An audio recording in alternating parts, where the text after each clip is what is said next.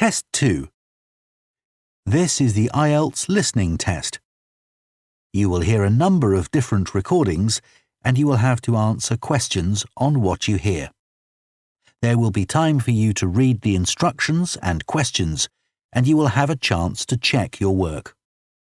All the recordings will be played once only. The test is in four parts. At the end of the test, you will be given 10 minutes to transfer your answers to the answer sheet. Now turn to part 1.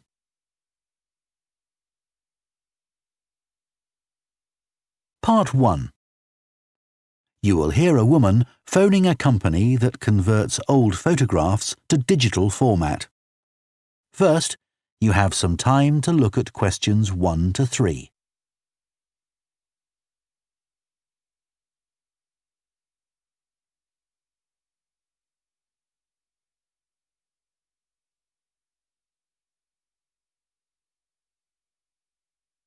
Now listen carefully and answer questions 1 to 3. Hello, Picture Rep. Can I help you? Oh, hi. I saw your advertisement about copying pictures to disk, and I'd like a bit more information about what you do. Sure. What would you like to know? Well, I've got a box full of old family photos that's been up in the attic for years. Some of them must be 50 or 60 years old, and I'd like to get them converted to digital format. Sure, we can do that for you. Right. And what about size? The photos are all sorts of sizes. Are there any restrictions? Well, the maximum size of photo we can do with our normal service is 30 centimetres, and each picture must be at least 4 centimetres. That's the minimum we can cope with. Well, that should be fine. And some of them are in a frame. Should I take them out before I send them? Yes, please. We can't copy them otherwise. And also the photos must all be separate. They mustn't be stuck into an album. OK, that's not a problem. So, can you give me an idea of how much this will cost? I've got about 360 photos, I think. We charge £195 for 300 to 400 photos for the basic service. OK, and does that include the disc? Yes, one disc, but you can get extra ones for £5 each. That's good. So, do I need to pay when I send you the photos? No, we won't need anything until we've actually copied the pictures. Then we'll let you know how much it is, and once we've received the payments, we'll send the parcel off to you. Right. Before you hear the rest of the conversation, you have some time to look at questions 4 to 10.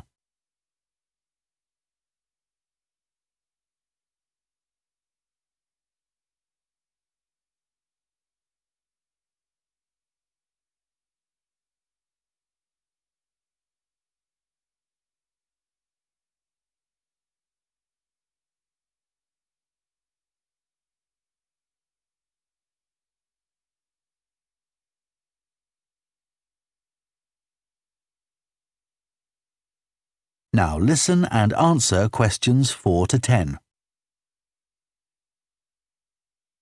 Is there anything else you'd like to ask about our services? Yes, I've roughly sorted out the photos into groups according to what they're about.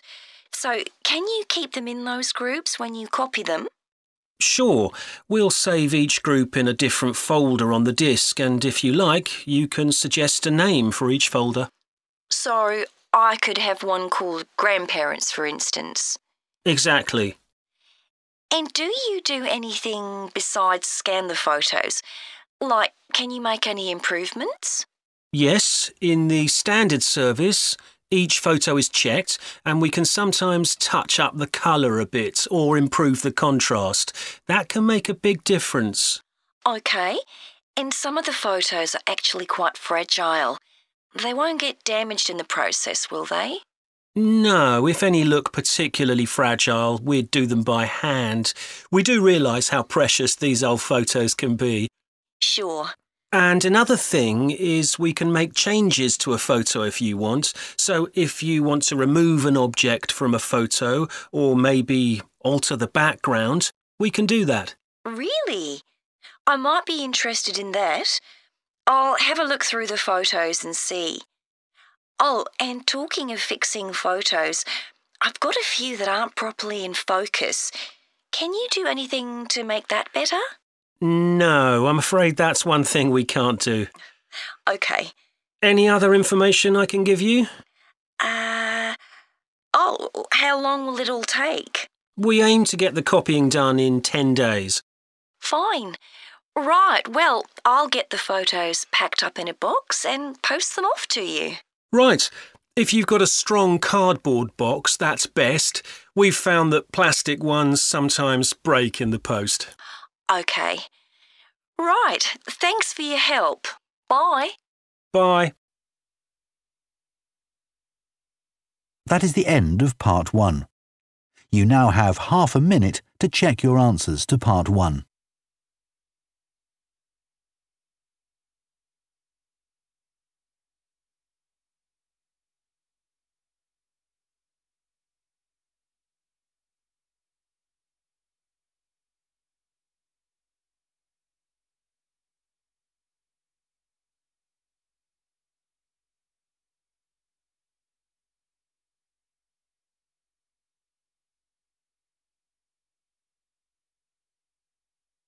Part 2.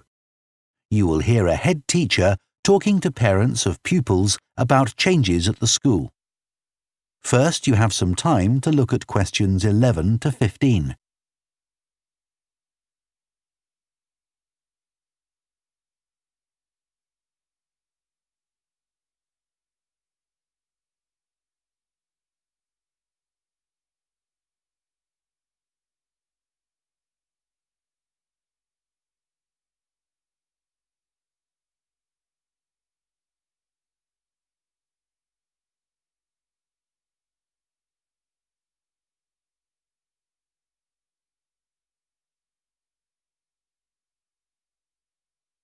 Now listen carefully and answer questions 11 to 15. Good morning, and thank you for coming here today. I'd like to bring you up to date with changes in the school that will affect your children. As you know, the school buildings date from various times, some from the 1970s, some from the last five years, and of course, Dartfield House is over a century old. It was commissioned by a businessman, Neville Richards, and intended as his family home, but he died before it was completed. His heir chose to sell it to the local council, who turned it into offices. A later plan to convert it into a tourist information centre didn't come about through lack of money, and instead it formed the nucleus of this school when it opened 40 years ago. The school has grown as the local population has increased, and I can now give you some news about the lower school site, which is separated from the main site by a road. Planning permission has been granted for development of both sites. The lower school will move to new buildings that will be constructed on the main site. Developers will construct houses on the existing lower school site. Work on the new school buildings should start within the next few months. A more imminent change concerns the catering facilities and the canteen. The canteen is always very busy throughout the lunch period. In fact, it's often full to capacity because a lot of our pupils like the food that's on offer there but there's only one serving point, so most pupils have to wait a considerable time to be served. This is obviously unsatisfactory, as they may have hardly finished their lunch before afternoon lessons start. So, we've had a new food hall built, and this will come into use next week. It'll have several serving areas, and I'll give you more details about those in a minute but one thing we ask you to do to help in the smooth running of the food hall is to discuss with your children each morning which type of food they want to eat that day, so they can go straight to the relevant serving point. There won't be any junk food, everything on offer will be healthy, and there's no change to the current system of paying for lunches by topping up your child's electronic payment card online. You may be wondering what will happen to the old canteen. We'll still have tables and chairs in there, and pupils can eat food from the food hall or lunch they've brought from home. Eventually, we may use part of the canteen for storage, but first, we'll see how many pupils go in there at lunchtime. Before you hear the rest of the talk, you have some time to look at questions 16 to 20.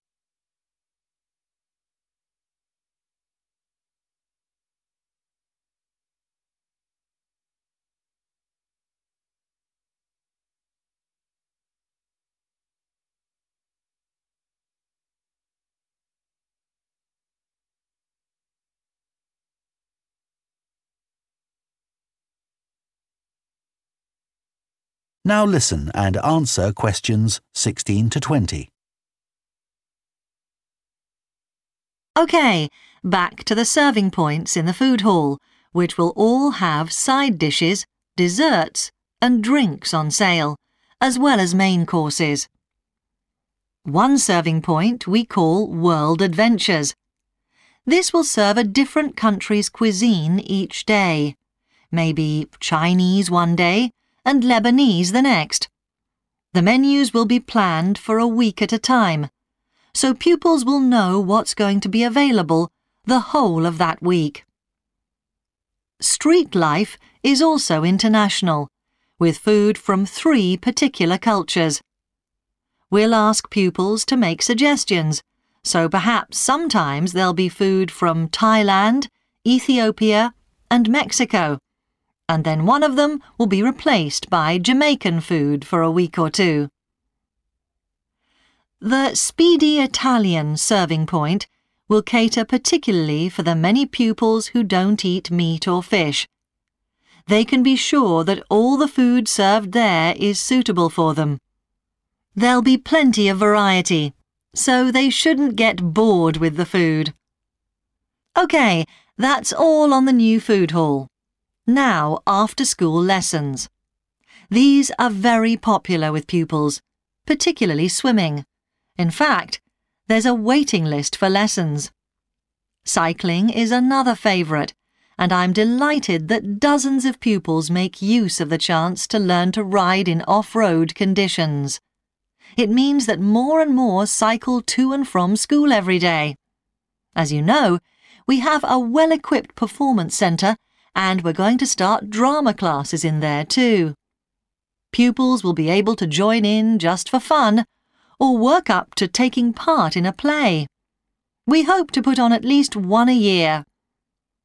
We already teach a number of pupils to use the sound and lighting systems in the centre, and a former pupil has given a magnificent grand piano to the school, so a few pupils will be able to learn at the school instead of going to the local college, as many of them do at the moment.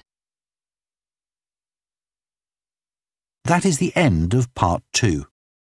You now have half a minute to check your answers to part two.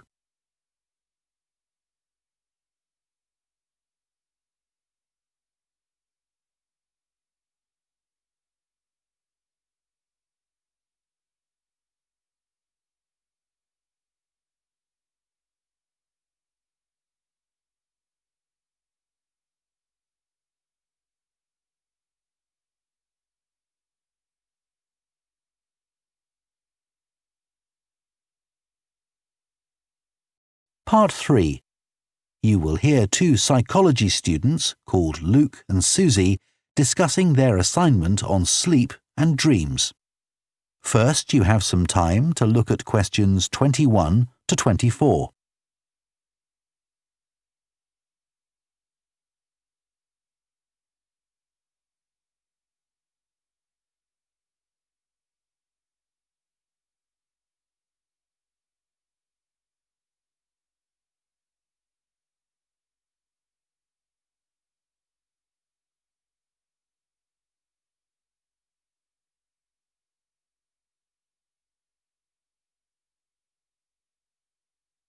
Now listen carefully and answer questions 21 to 24. So, Luke, for our next psychology assignment, we have to do something on sleep and dreams. Right. I've just read an article suggesting why we tend to forget most of our dreams soon after we wake up. I mean, most of my dreams aren't that interesting anyway. But what it said was that if we remembered everything, we might get mixed up about what actually happened and what we dreamed. So it's a sort of protection. I hadn't heard that idea before. I'd always assumed that it was just that we didn't have room in our memories for all that stuff. Me too. What do you think about the idea that our dreams may predict the future? It's a belief that you get all over the world. Yeah, lots of people have a story of it happening to them. But the explanation I've read is that for each dream that comes true, we have thousands that don't, but we don't notice those. We don't even remember them. We just remember the ones where something in the real world, like a view or an action, happens to trigger a dream memory. Right. So it's just a coincidence, really. Hmm. Something else I read about is what they call segmented sleeping. That's a theory that hundreds of years ago, people used to get up in the middle of the night and have a chat or something to eat, then go back to bed. So I tried it myself. Why? Well, it's meant to make you more creative. I don't know why, but I gave it up after a week. It just didn't fit in with my lifestyle. But most preschool children have a short sleep in the day, don't they? There was an experiment some students did here last term to see at what age kids should stop having naps, but they didn't really find an answer. They spent a lot of time working out the most appropriate methodology, but the results didn't seem to show any obvious patterns. Right. Anyway, let's think about our assignment. Last time I had problems with the final stage, where we had to describe and justify how successful we thought we'd been. I struggled a bit with the action plan too. I was okay with the planning, but I got marked down for the self assessment as well. And I had big problems with the statistical stuff. That's where I really lost marks. Right. Before you hear the rest of the discussion, you have some time to look at questions 25 to 30.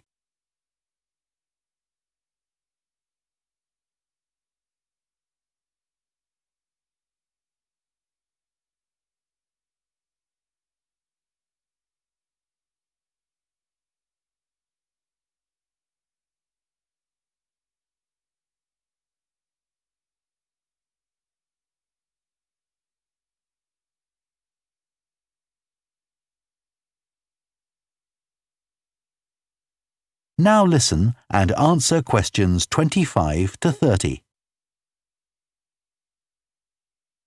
So, shall we plan what we have to do for this assignment? Okay. First, we have to decide on our research question. So, how about Is there a relationship between hours of sleep and number of dreams? Okay. Then we need to think about who we'll do the study on. About 12 people? Right. And shall we use other psychology students? Let's use people from a different department. What about history? Yes, they might have interesting dreams. Or literature students. I don't really know any. OK, forget that idea. Then we have to think about our methodology. So we could use observation, but that doesn't seem appropriate. No. It needs to be self reporting, I think. And we could ask them to answer questions online. But in this case, paper might be better, as they'll be doing it straight after they wake up. In fact, while they're still half asleep. Right. And we'll have to check the ethical guidelines for this sort of research. Hmm. Because our experiment involves humans, so there are special regulations. Yes. I had a look at those for another assignment I did. There's a whole section on risk assessment and another section on making sure they aren't put under any unnecessary stress. Let's hope they don't have any bad dreams. Yeah. Then, when we've collected all our data, we have to analyse it and calculate the correlation between our two variables.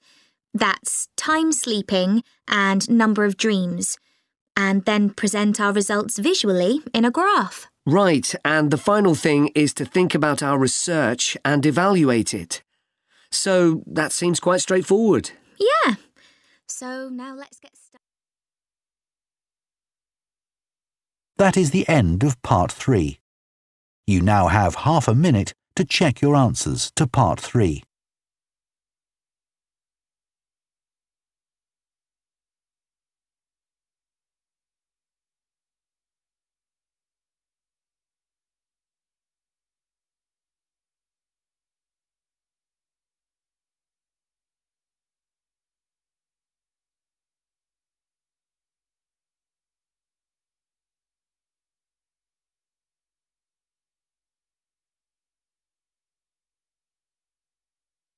Part 4 You will hear a sports science student giving a presentation on the health benefits of dance.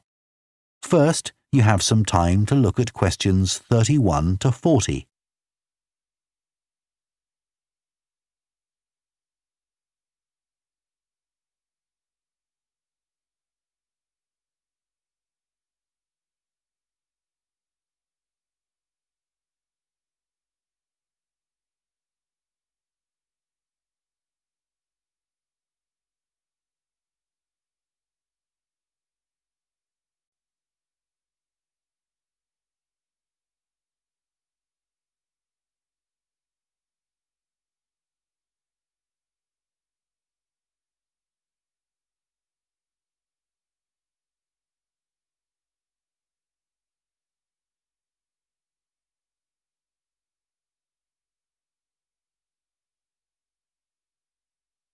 Now listen carefully and answer questions 31 to 40. Dancing is something that humans do when they want to have a good time. It's a universal response to music found in all cultures. But what's only been discovered recently is that dancing not only makes us feel good, it's also extremely good for our health. Dancing, like other forms of exercise, releases hormones, such as dopamine, which make us feel relaxed and happy. And it also reduces feelings of stress or anxiety. Dancing is also a sociable activity, which is another reason it makes us feel good. One study compared people's enjoyment of dancing at home in front of a video with dancing in a group in a studio. The people dancing in a group reported feeling happier, whereas those dancing alone did not. In another experiment, university researchers at York and Sheffield took a group of students and sent each of them into a lab where music was played for five minutes. Each had to choose from three options to sit and listen quietly to the music, to cycle on an exercise bike while they listened, or to get up and dance. All were given cognitive tasks to perform before and after. The result showed that those who chose to dance showed much more creativity when doing problem solving tasks. Dr. Lovatt at the University of Hertfordshire believes dance could be a very useful way to help people suffering from mental health problems. He thinks dance should be prescribed as therapy to help people overcome issues such as depression.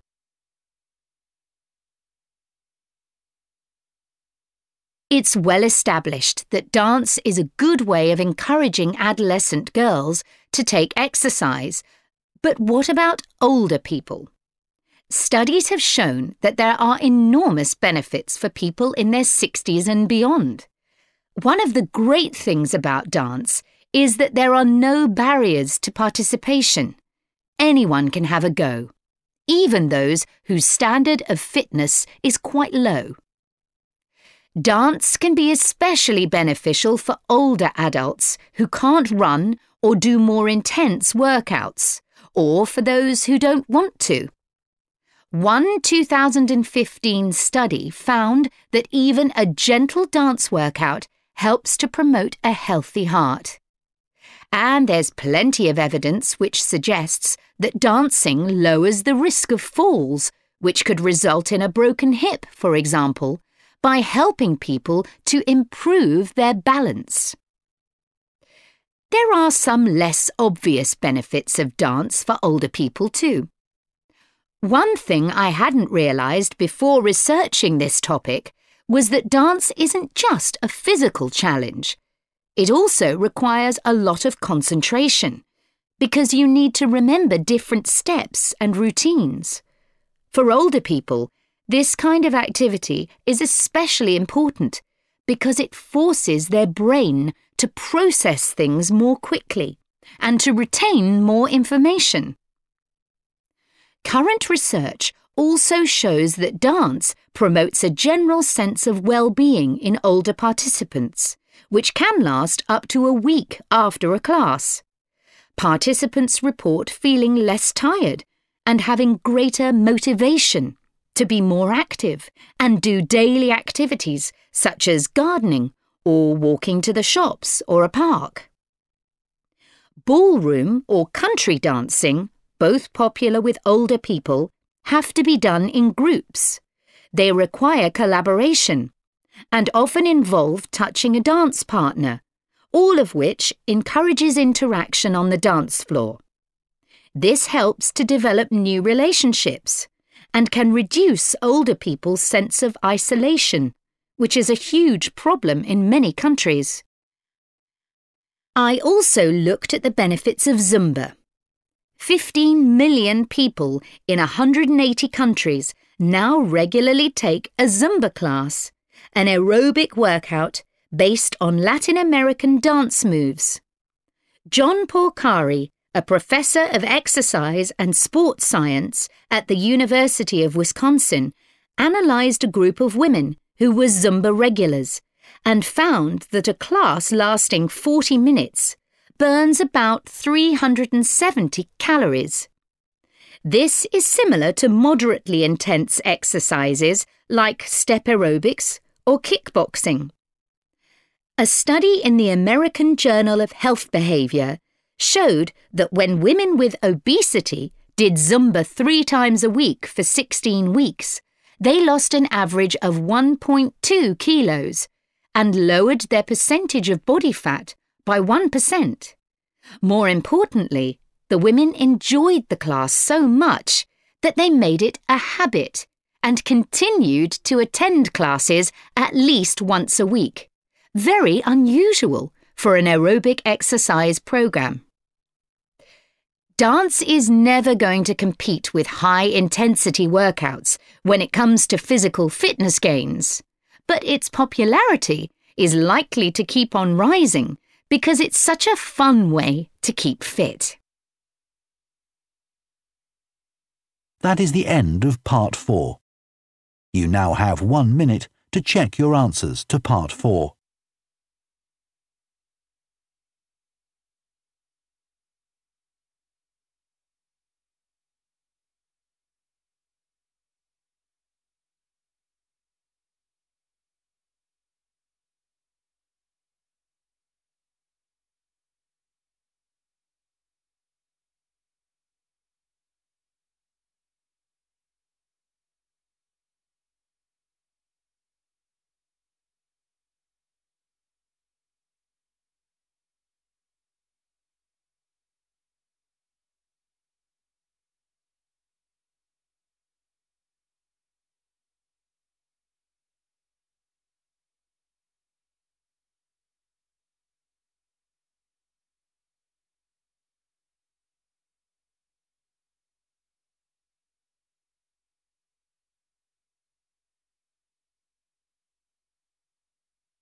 That is the end of the listening test. In the IELTS test, you would now have 10 minutes to transfer your answers to the answer sheet.